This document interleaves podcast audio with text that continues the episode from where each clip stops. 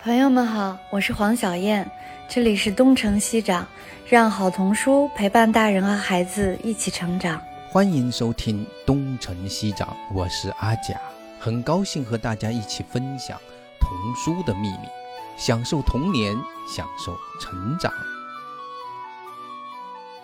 欢迎大家来到东城西长，今天我们的嘉宾是张东老师，张东是我的老朋友了，也是我。原来在哈伯克林斯的老同事，你先跟大家打个招呼。Hello，大家好，很荣幸跟小燕、跟阿佳老师啊，其实两位都是我尊敬的人，嗯，那么很荣幸来到这里边，跟大家以及跟两位师友亦师亦友啊，然后呢在一起好久不见。聊聊天，那在我个人看来的话，也是好久不见，也可以真的是交流一下最近自己做的事情、想的事情，互通有无，非常奇妙，特别的感恩啊，也很快乐。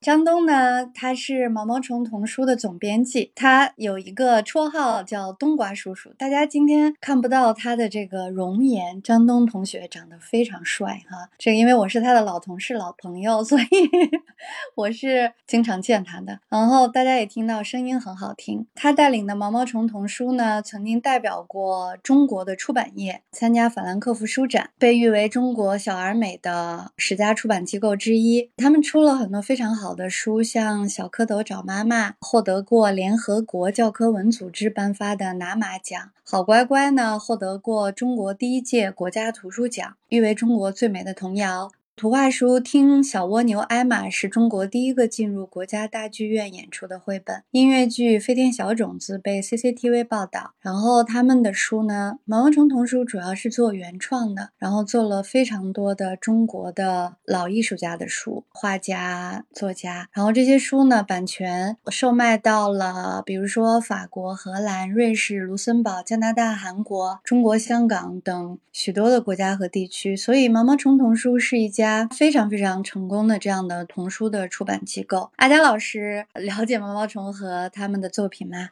毛毛虫，我是也是老朋友了哈。这个从最初艾斯台尔他们在做的时候就已经很熟悉了。张东也是好多年的老朋友，我记得很久很久以前就认识了。然后后来是不是那个张东应该是在上童是被主持过一段时间的童书的出版，后来又好像应该是吧。然后后面来到了毛毛虫，然后成了那个毛毛虫的掌门人。然后从那儿之后，我们也是一直都有这种互相的交流。流啊，然后我也推荐了不少那个毛毛虫的书，是的，有些书我真的特别特别喜欢，像三十六个字儿啊，像是他那些就是那个贺有直的那个胖嫂回娘家呀，还有就是各种各样的那种经典的那种老童书，但是又把它重新以某种方式翻新之后，现在的孩子也会非常喜欢的那些，就是历久弥新的那些作品。然后我也是后来才知道张东。你们又在不断的在探索一些新的东西，尝试挺好的，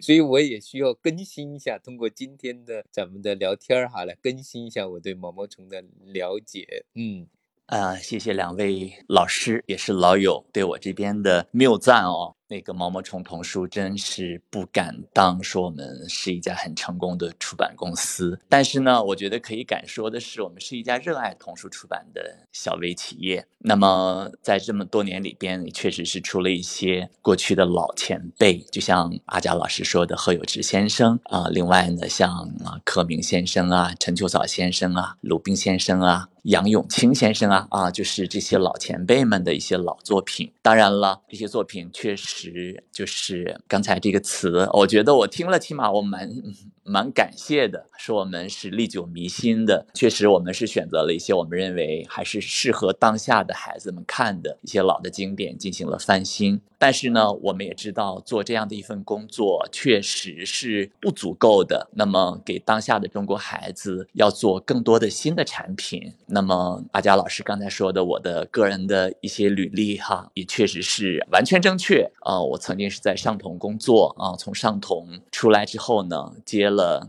艾斯泰尔，也就是姚媛儿。艾斯泰尔是他的笔名。姚媛儿老师还有郭华老师，他们两位创办了毛毛虫，我接了他们的班，然后呢，在毛毛虫接棒，继续能够有这样的一个机会，为孩子们奉献自己。还有存量很多的青春哈，这是很开心的事情。所以呢，就是，今天能够也是跟朋友们在一起，把这几年里边做过的一些事情稍微的做一下梳理，这样的一个机会啊，在东城西长里边啊，也是蛮珍贵的。我自己实话说，这两天也挺激动，做了一点点小小的准备。那一会儿就一点一点的吧，跟大家请教。就是我们毛毛虫，其实就是刚才阿佳老师和我们刚才都说了很多毛毛虫的好书嘛。那其实就是最近，我们先从你最近的一本新书得了很多奖的那本新书说一说吧。我觉得最近好像这本书你们推广的还比较多，叫《泥叫叫》。我们先从书聊一聊，然后再聊到你的这个音乐剧和绘本剧吧。好，知道了。呃，小燕老师。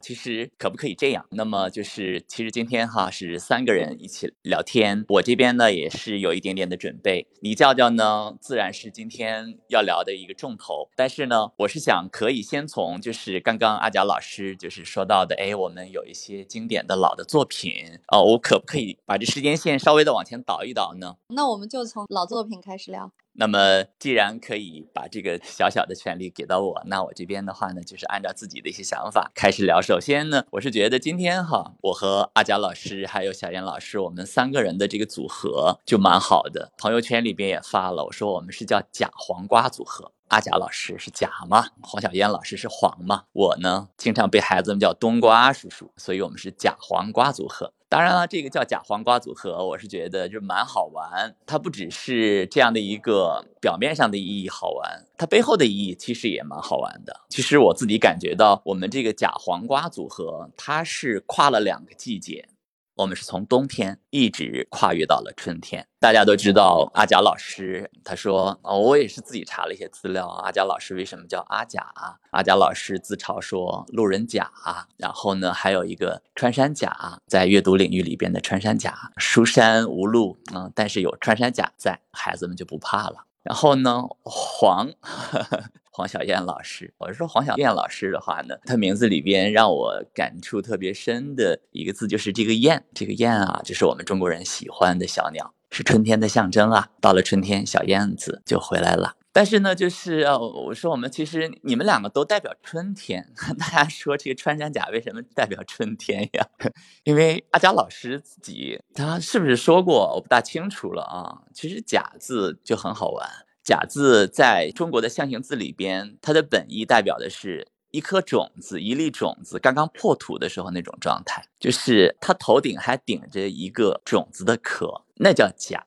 所以呢，阿娇老师其实他是戏称自己呢是穿山甲，但其实她是植物。春天到了，小燕子也回来了。我们说春风送暖，百草回芽，小燕子也回到了家乡，就是春天。春天的时候，嫩芽破土，但是呢，上面还背着一个外壳，这是一个非常暖意融融的季节。那个古诗不也是说吗？泥融飞燕子啊，在春天。这么说来哈，就是那大家说，那跟你这个冬瓜有什么关系啊？其实“冬”在中国的象形字里边，如果大家要是对象形字有一点了解的话呢，就也会知道，其实“冬”它在象形字里边，它的字形是表示两粒种子挂在它那个枝头上。所以呢，大家会看到我们现在的一个“冬”字，“冬”字下面有两点儿，然后呢，上面的话呢，就是一个像反文一样的啊，这样的。其实它代表的是两个枝条，后来在不断的演化过程当中变成简化字，这两点呢就跟那个两个枝条是分开的，但实际上是在我们的象形字里边，在那幅画里，象形字都是一幅画，是那两颗种子是挂在两个枝头上，这表示是冬。冬呢，实际上是表示的是两粒种子。在我个人看来的话呢，这两粒种子代表的就是也是希望。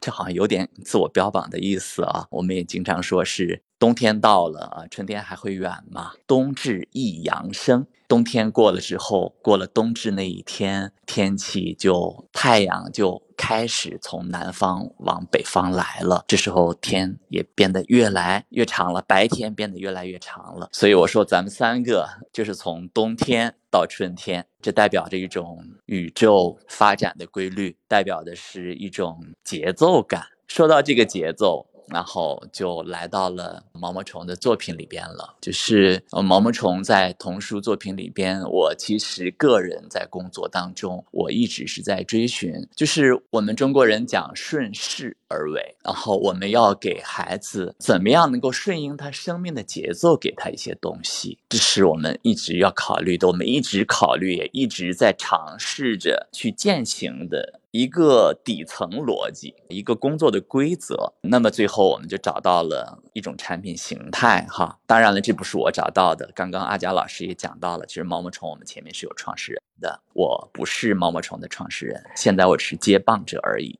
毛毛虫的我们的工作人员，我们找到了这种节奏感的文本，那就是童谣。毛毛虫做非常多的童谣的产品，在市场上就是特别受欢迎的吧。就是中国童谣呀，还有被誉为中国最美童谣的。刚刚小燕老师也说过，我们在国际上获奖的产品，好乖乖呀。那么还有我们的专门给妈妈做出来的，然后让妈妈可以应用这本书跟孩子玩起来的一本书，叫《跟妈妈玩童谣》呀。另外呢，还有一本厚厚的书叫《听妈妈念童谣》啊。毛毛虫本身产品就不太多，但是呢，童谣产品却占到了很重要的一些量级。也是毛毛虫在市场上比较受到读者喜欢的这些产品。这个童谣是属于孩子生命中需要的，我们觉得是顺势而为的一种东西。可以给大家稍微的分享几首童谣。大家说 毛毛虫这么喜欢童谣，冬瓜也这么喜欢童谣。童谣它这么好，说了半天，那它到底怎么好呢？那我觉得不妨可以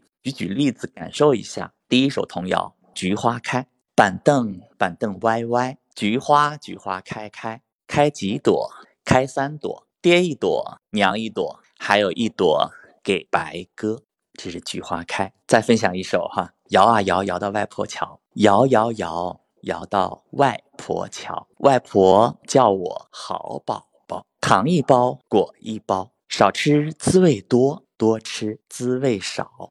这首童谣是一首南方的童谣。所以不知道大家听到这些童谣之后会有什么样的一种感触？我我自己哈，就是念这些童谣，因为这些童谣对于我来说的话呢，就是蛮熟悉了啊。但是每当我念一遍的时候，每当我一次一次再次啊跟大家分享这些童谣的时候，我内心实际上还都是有很深的感动。我就觉得，哎，这些童谣好美呀，它语言是那么美，它的含义也是那么美。在我个人感受里边，我觉得它不只是有听觉的美，而且呢，眼前实际上是不断的产生画面感。再有一个，我们说糖一包，果一包，少吃滋味多，多吃滋味少，这里边也是充满了触觉，它带给孩子的生命里边就是多重的这种审美体验、生活感受。我觉得这种感受、这种体验，就是一种全纳式的，就是它能够把孩子包裹起来的那样的一种东西。这种东西，你往小里边说，它可以说是生活；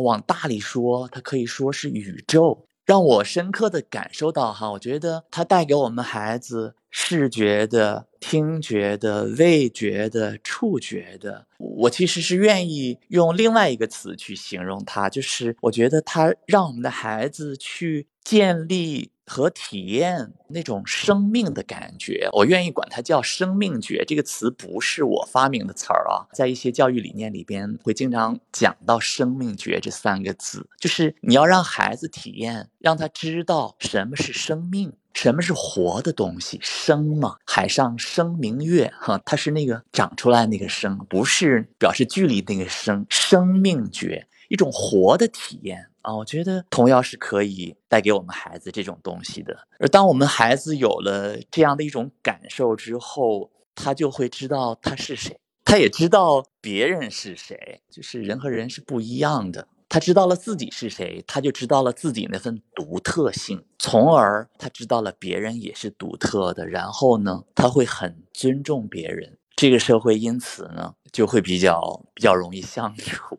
所以呢，说到童谣哈，这里边的话呢，带给我这么多的体验，让我想到哈，就是我想到阿贾老师啊，我问阿贾老师一个问题，我记得阿贾老师天天跑步啊，不知道今天跑没跑？我最近。去年把那个膝盖跑了有点问题，我现在改骑车了。我今天早上骑车了。那就是阿佳老师，您跑步的时候是快跑还是慢跑？而膝盖出了问题哈，跑着这是一个让我听到之后还是稍微的有一点点啊，觉得很遗憾啊，不想听到的。不完全是跑出来的，是那个我又加码了其他的运动，所以就轻易不能加码。对对，是的，是的，对，就是你其实刚才讲到的童谣，它很有意思哈。其实国内目前关于童谣啊。就是确实是一个最完整的一个版本。最近是那个乐府出的一本，叫做那个朱介凡老师的《中国儿歌》。其实那个《中国儿歌》它其实就是童谣，它是七十年代那个先是在台湾出版的一本书。它实际上是把那个中国的传统的各个地方收集来的。它这个那本书呢，整个就是像一个百科一样，收集的各个地方的那种童谣。其实你刚才念的那个唐一国那个应该是。江南的童谣，就是它的大部分童谣，首先它实际上是可以用方言来念的，就是说，如果用普通话念的呢，它都是后来被改造的童谣，或者是文人创作的童谣。就比如说民国时代的很多的那些文人，他都可以创作出童谣的，这个是的。然后他的童谣呢，它实际上是那种。他首先是声音，他当孩子没有就是了解那个文字的意义的事情之前，他就已经开始听声音了。那种声音呢，他。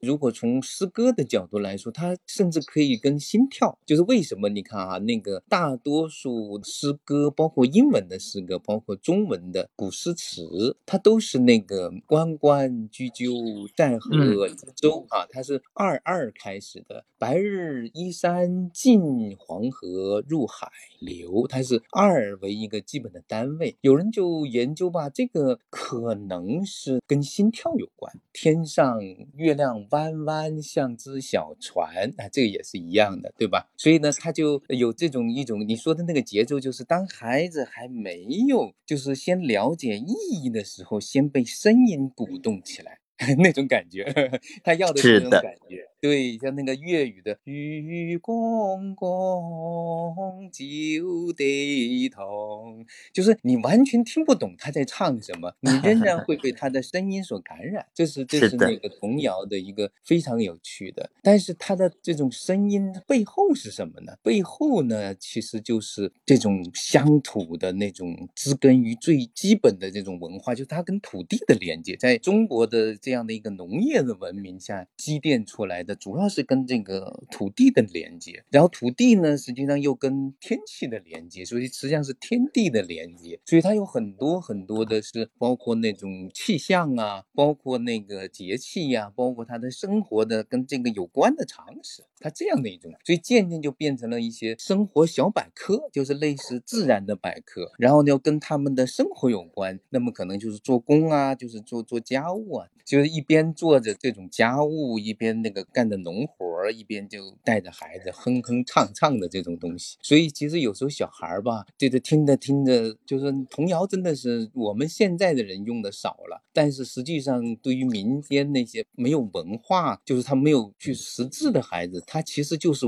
我们文化人的诗经，就是文化人他蒹葭苍苍啊，就是跟唱这些，然后在土里地里长出来的孩子呢，他就念着小白菜呀，地里。黄啊，这这里面还很多时候是诉尽了人生的一种苦难，说实话。但是呢，又用一种带有一种调侃，带有一种甚至有时候是黑色幽默的方式把它给陈述出来。所以，如果读透了这个童谣，有时候发现，哎，这就是有时候也是一个苦难史。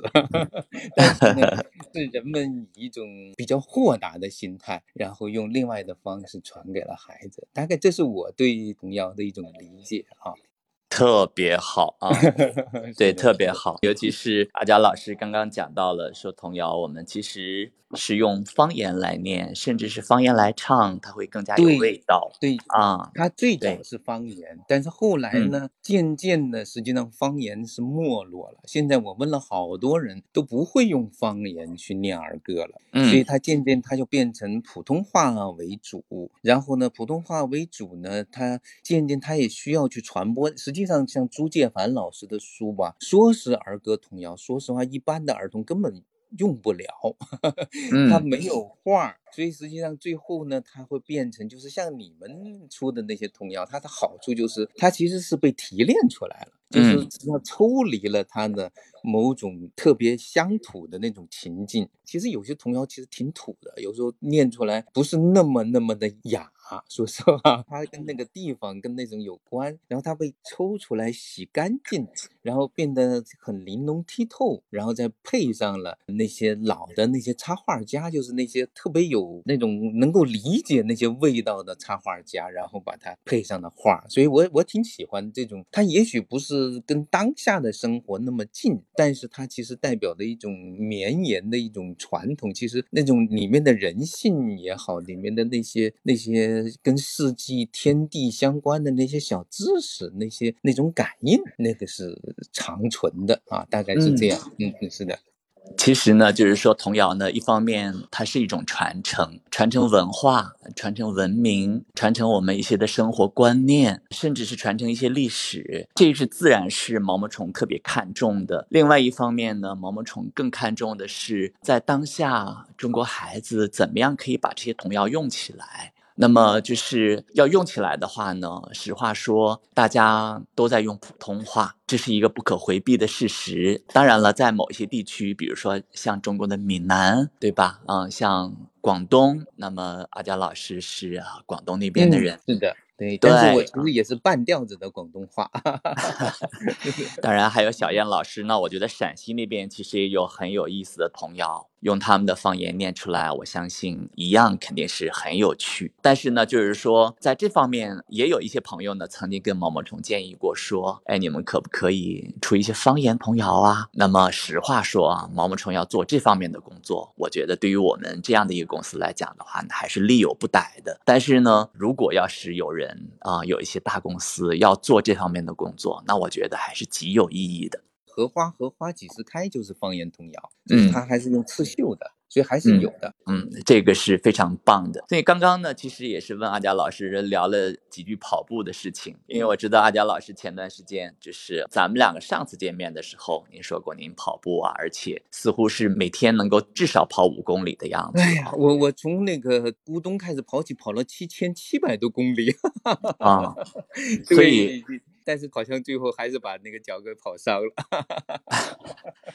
好，在跑步方面呢，我我我呢不是特别的有发言权，但是呢，就是说为什么想要问这个跑步的事儿呢？实际上我是有类似的经历，就是我曾经跑过，就是那种多人接力的马拉松的。哦，那也很厉害。没有没有，不敢说厉害，就是完全业余都算不上，嗯，就是跑着玩玩。但是呢，给我自己个人的感受是哈，就是听上去好像是路途很远的这样一种跑步，但是呢，确实是在跑步的过程当中，你要找。的一种节奏感，就似乎省力的多。那这块呢，今天不是聊跑步，但是呢，我觉得这个道理肯定是相通的。就是在孩子成长的过程当中，刚刚我谈到了一个词，我说，呃，我愿意让孩子在童谣中找到这个生命觉。但是这生命怎么样发展？它其实是如果是能够进入到一种节奏感当中去，它生命的发展一定是会很省力。而且呢，如果它要是省力的话呢，就能跑得远。中国人也说，那什么叫有张有弛嘛？它本身就是一种节奏。你要忙一会儿，要休息一下，不能够老冲刺。那说回到童谣，童谣的好处，为什么毛毛虫要坚持做童谣？那我觉得是因为童谣本身这种节奏感，它是孩子生命中本身的属性。同时呢，在他成长的过程当中，我们通过童谣可以让他进一步的感知，并且呢去强化。让他以后在成长的过程当中可以去有节奏的生活，这是一件非常好的事情。现在春天到了，那个我也经常跟孩子们念春天的童谣、春天的儿歌。春天到了，歌儿多。这个跟小燕有关系。一只燕子一只歌，歌声飞在蓝天里，支支都是节奏的歌。这是我瞎编的。如果有了节奏，它就是很快乐的。在中国的传统童谣里边，关于燕子的也蛮多的。燕儿燕儿顶锅盖儿，你吃饽饽，我吃菜儿。燕儿燕儿顶小盆儿，我吃饽饽，你吃皮儿。根据里边的用词，也许是可以判断出来，这个童谣是南方的还是北方的。里有饽饽啊，锅盖儿。春天的时候，燕子到北方来了，大概率吧，这个我自己拿不准，大概率还是一首北方的童谣。所以呢，我说童谣它让孩子找到节奏，而且呢是让孩子在一种不知不觉当中啊，就刚才阿佳老师实际上也说的，我是非常认同的，就是你孩子是在不了解语言含义的前提下就能够学习。学习就是去营造一个环境嘛，有的时候甚至我们家长他也不需要，就是特别的去强调这个词的含义，在跟孩子在一起的时候，你就嘟嘟囔囔的就来讲，让孩子去感受，受到感染。感染这个节奏，所以呢，童谣的第一个好处，下面呢，我尝试着去做总结哈。这童谣学习童谣为什么要出版童谣？童谣第一个好处，帮助孩子感受并且找到生命的节奏，找到节奏。第二个好处，找到肌肉。节奏完了之后呢，我们说找到肌肉。孩子啊，在小的时候实际上是需要练习语言的，我们需要练习发声的。儿童呢，他整体的他生命的器官，他的各种啊器官在小的时候都不够完善，都有待成长。我们说孩子在小的时候，他那个声带呢都会比较薄，也会比较窄、比较小。他那个发声的那口腔当然也是小的，所以他的音域那自然是非常有限。这时候的话呢，就需要让孩子，那那我们又需要让孩子去练习这种语言啊，去说话。那怎么办呢？我们需要给他找这样的一种合适的文本，一种合适的文体，那就是童谣。大家会发现哈，童谣呢都很简单。当然，这种很简单，实际上也是一种相对大而化之的一种感受的说法。它确实很简单，但是它简单在哪里呢？字数很少，是吧？这也对的。它这个句子都很短。那么一首童谣，完整的童谣，一般情况下三句话、五句话都会很短。但是如果说要是去细究它的话，我们会发现哈，童谣里边有很多都是从基本的元音啊、喔、呃这样的一些很基本的元音和基本的辅音生发出来的这样的一种故事结构吧。啊、喔、呃，接着又又来举例子啊啊，我们说小小孩上南洼，刨个坑种西瓜。种西瓜，长西瓜，先长叶子，后开花。接了西瓜送爹妈。然后回到发音上，大家有没有发现，实实际上它实际上最后那个押韵都是押在这个啊上，是吧？啊，为什么要押押在啊上呀？因为孩子要发这个啊这个音，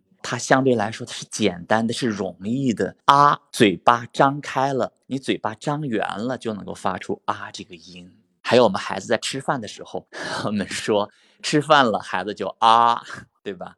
还有啊这个音，实际上它也是一个哈哈笑的口型。当他哈哈哈笑起来了，嗯，当然孩子哭的时候也是啊啊的哭嘛。孩子经常就是他要把嘴巴张大。我们的童谣顺应孩子这样的一种生理的结构、生理发展的结构，它最简单了。我们说窝口型就不一样了，但是大家尝试着去感受窝，你这个窝这个口型实际上是喝水的口型，也相对来说是很生活、很简单的。呃啊窝呃呃相对来说会更难一点。汉语拼音它在排序的时候，它也会很讲究科学。然后我觉得这是一种科学啊。那为什么它不说呃窝啊呢，而说成啊窝呃呢？它是符合儿童的这种生理发展的。一种阶段性的规律的啊，呃，相对来说就更难一点。我说一个人喝了很多的水，再喝一杯吧，他会说呃嗯，他会比较犹豫。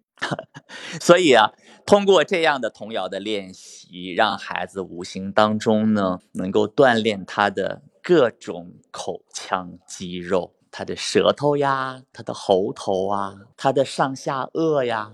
一点一点的由简入繁，嗯，慢慢的孩子学会了简单的发音，他的肌肉发展起来了，他长大之后呢，就可以慢慢的能够形成一些能够发假声，甚至我们说就是气声，他能够才能够把这些比较难的发音把它发音出来。童谣第二个功能，帮助孩子找到肌肉。锻炼肌肉，第一个是找到节奏，第二个是找到肌肉。所以啊，这种找到肌肉呢，也是在孩子无形当中。我们作为家长，我们是不会说孩子小的时候练练口腔肌肉吧，所以我来练童谣。家长实际上是是是在一种不知道的前提下，大多数人啊是不知道。那么我也是在出版童谣之后，开一点一点的去做一点小小的一些调查和学习。做这样的一点总结，但是大部分的家长他们实际上是不知道的。这是第二点，为什么要学童谣？到了第三点，找到结构，找到节奏，找到肌肉，找到结构啊，这个是一个什么结构呢？啊，找到语言的结构。刚刚阿佳老师也念了一些童谣，包括他用方言的。那么童谣都很美，它语言也很美，含义也很美。然后阿佳老师刚才也说了一个，说童谣其实也很土。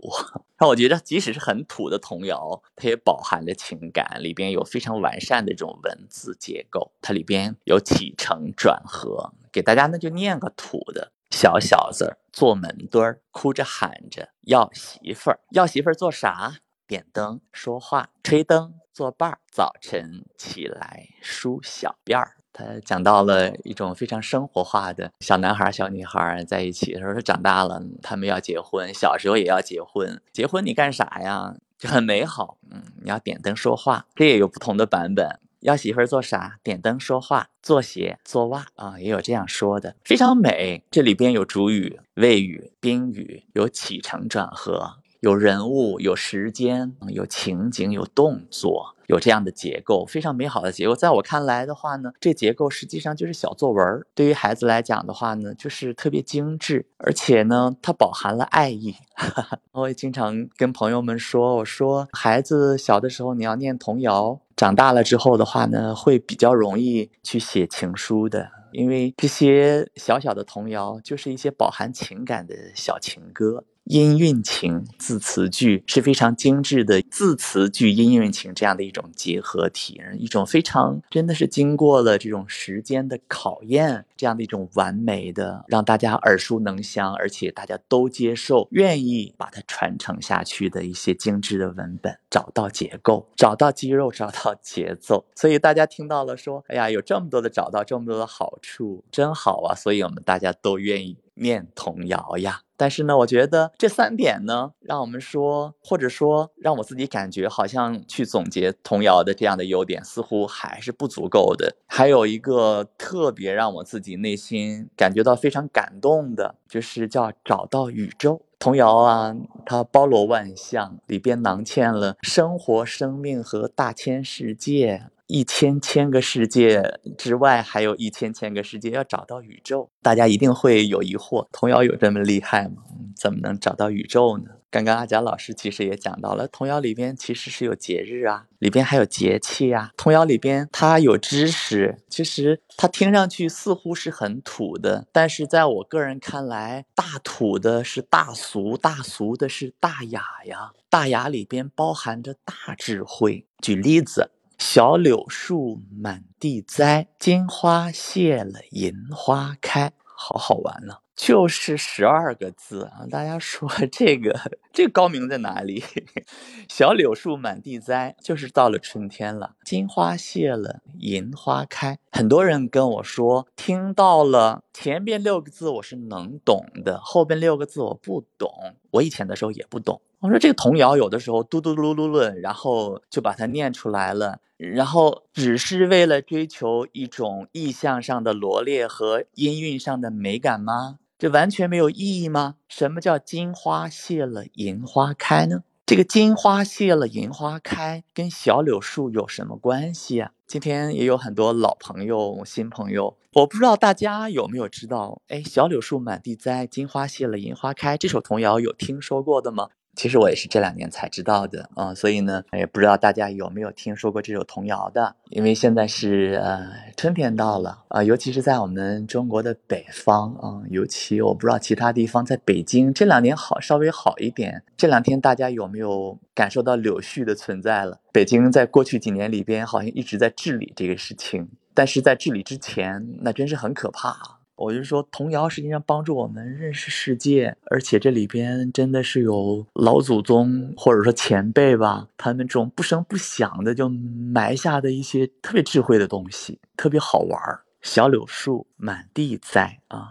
金花谢，银花开。柳树是会开花的，大家这个一定知道。我们经常说柳绿鹅黄，这个春色如许呀、到了春天的时候，小柳树，但是呢，它在真正的泛绿之前，它先是泛黄的。那个泛黄、那个黄的颜色呢，主要是柳花的颜色。柳树开花，普通的柳树，就说我们城市里边的柳树啊，开花大部分是黄色的。啊、有一种柳叫朝鲜柳，朝鲜柳开花，这应该是在中国更北方了啊。听这个名字，尤其是在东北那边比较冷的地方，柳花开花，朝鲜柳是红色的花。柳树的花呢，用植物学的术语上来讲的话呢，它是叫柔蹄花序。那个蹄字呢是草字头下面加一个我们说东夷，是我们中国古代的时候称呼中国的东方的部落，黄河以东就是蚩尤的部落啊，就是东夷吧。东夷上面加一个草字头，柳树开花，实际上呃我们在植物学的术语上是叫柔蹄。柳树会开花，大家不知道有没有学植物学的？柳花的花期非常的短暂，它的花期只有五分钟到三十分钟之间。那就是如果大家不注意的话呢，你就会错过了它的花期。三十分钟你不看它，它的花就已经谢了。花期是非常短的，但是呢，在它开花的时候，大部分的柳花都是金黄色。当它花期过了之后呢，它就会立刻变成柳絮，变成柳絮，那就飘起来了。说到这儿，小柳树满地栽，金花谢了，银花开，就是这个意思。在童谣里边，它描述了 柳树这个生命它开花的这样的一个从灿烂。到凋谢的这样的一个短暂的又美好的这样的一个生命过程，我是觉得我我看到这首童谣之后，当我理解了这个童谣，当然不知道谁编出来的，当，我理解了这个作者他民间的智慧，在这里边他们特别客观的进行了一个很客观又非常文艺的这样的一个描述，描述生命。那么童谣里边关于这种描述生命的这种感觉的童谣其实是很多，我自己也很喜欢几首啊。有另外一首叫《小羊雀》，一只小羊雀飞过乌江东，站在花枝上望着太阳升，也很简单。但是呢，它特别能够经受得住这种细细的咂摸。一个生命向光而望，它在早晨的时候飘飞过一段距离，然后呢，它它落在了一个美好的地方，站在花枝上，它没有胡乱的落啊。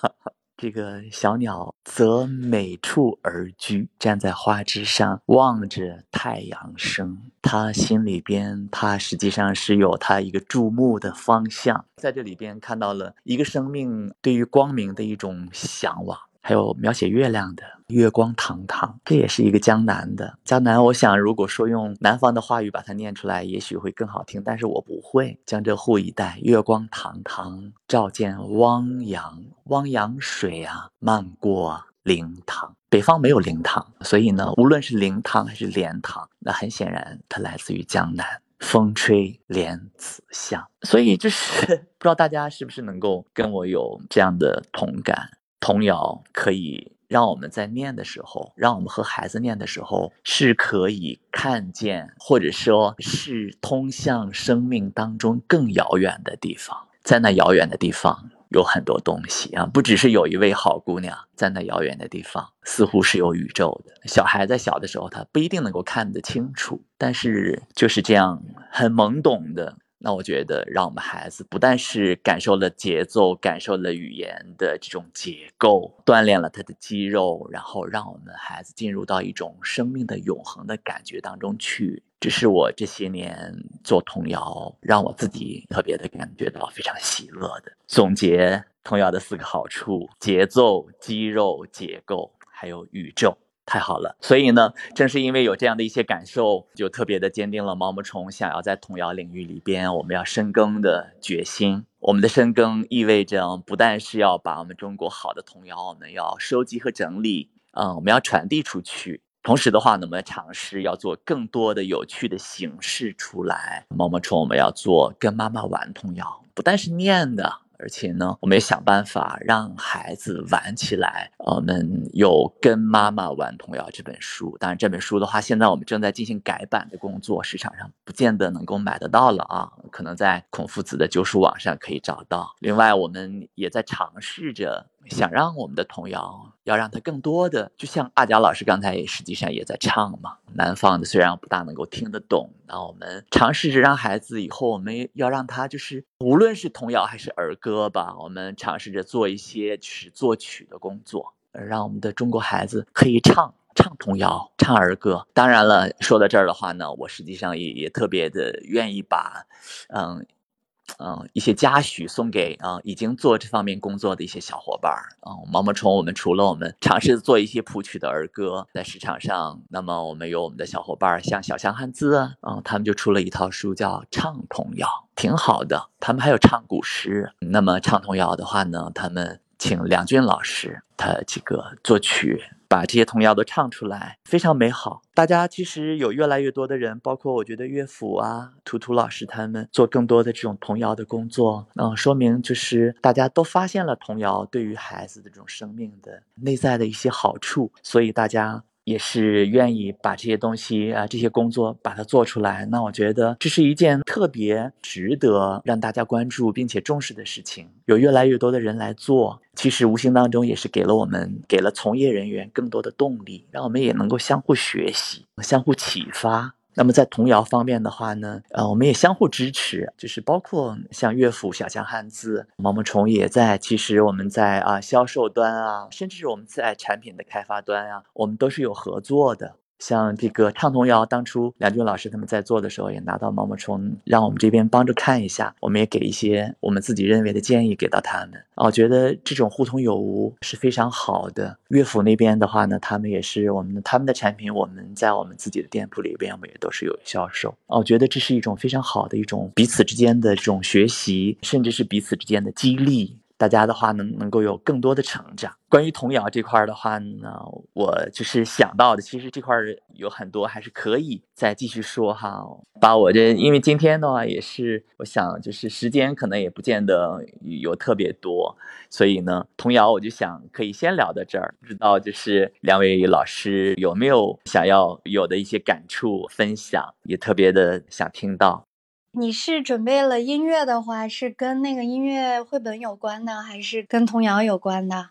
其实要不要放一点点？啊，那好啊，对，这是非常好的提议哈。就是就在去年的时候，其实我毛毛虫。我们其实说到音乐了，我们刚刚小燕老师也讲到，呃，我们毛毛虫是做了一些音乐剧嘛，而且音乐剧的话呢，实际上是我从我们儿歌的有音乐的儿歌生发出来的。我们的音乐剧是叫《飞天小种子》，我们有音乐的童书是叫《小种子之歌》，这里边有差不多有将近二十首的新谱曲的儿歌。那么小燕老师既然这样的一个好的提议，从善如流，可以把这个音乐打开，我们可以先听一首啊，叫。青叶和宝儿，听这首音乐之前的话呢，我可以把这首儿歌给大家念一下：青叶和宝儿，青叶床，青叶帐。谁家宝儿当中躺？青的梦，绿的梦，梦里谁在我身旁？这首儿歌就叫《青叶和宝儿》，作词呢是徐涛。我们这本书呢是被收到我们的儿歌集，叫《小种子之歌》。但是呢，这一册书是叫《宝宝唱》。宝宝唱这本书是由张乐平先生、张乐平先生的插画。这个时间啊，给大家念这样的一首儿歌也蛮好的，因为这是一首摇篮曲。不知道大家听到这样的一首儿歌之后，是不是会有睡意？那如果我念的给大家带来了睡意，可能听到这首儿歌的音乐之后呢，也许大家更容易昏昏欲睡。但如果说真的昏昏欲睡，说明这首歌真的是到位了啊！把这首音乐调出来，请大家欣赏一下。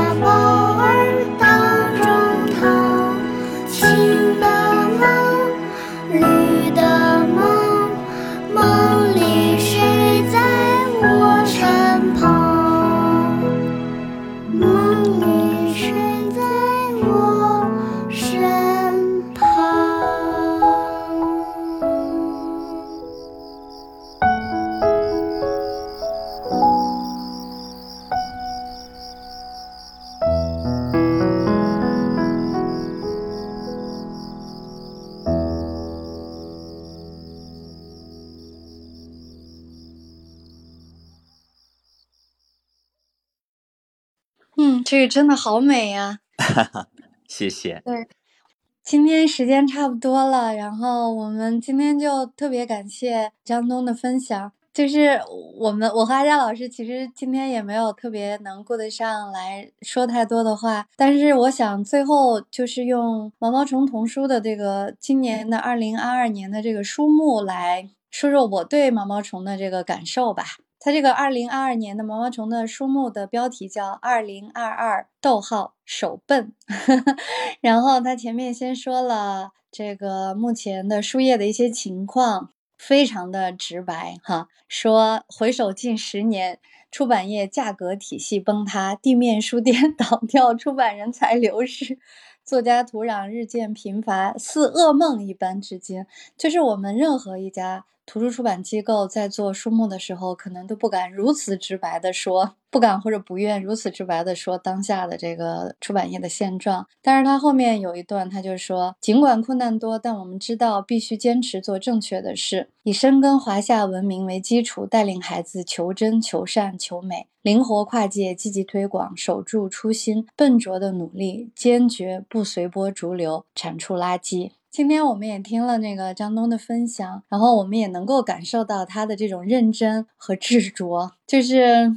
祝福毛毛虫吧，就是祝福毛毛虫童书能够走很远很远。阿佳老师，您也嗯说两句。是的，谢谢。今天我们一直在听张东，而且我觉得。今天是不但是更新了对毛毛虫的认识，也更新了对张东的认识。谢谢阿佳老师。我们要再放两个小时，可能张东可以聊到 转点。没有想到 张东这么现在已经这么能说了，挺好挺好。就是实际上毛毛虫这个名字也。真的很好，就是它一直在将要成为蝴蝶的状态，但是也也坚守着毛毛虫的一种一种趣味。它既是一种过渡性的形态，它也本身也是它自己，这个非常好。然后我我其实还是蛮羡慕你们后面做的那种转型的那样的一种一些想法。其实音乐本身引入到童书中，在世界范围是一个大的潮流，但在中国一直还很少有人来做哈。所以希望你们能够越做越成功吧。嗯，谢谢，谢谢，谢谢啊！今天也聊了这么长时间了，可以，大家可以听着你那个儿歌晚安休息了。嗯，其实一直是被朋友们支持啊，阿贾老师、黄小燕老师一直是被你们支持的，所以就是哦，其实也非常的感恩。毛毛虫现在依然是在成长当中。不能说不辜负朋友们的期待，因为现在还远远说不上，起码我们还在发展着，所以呢，我们还会继续加油。感谢今天晚上的加油啊！是，是的，嗯，好的，大家一起加油。嗯，好嘞，好，再见啊，拜拜，谢谢老朋友们，谢谢，拜拜。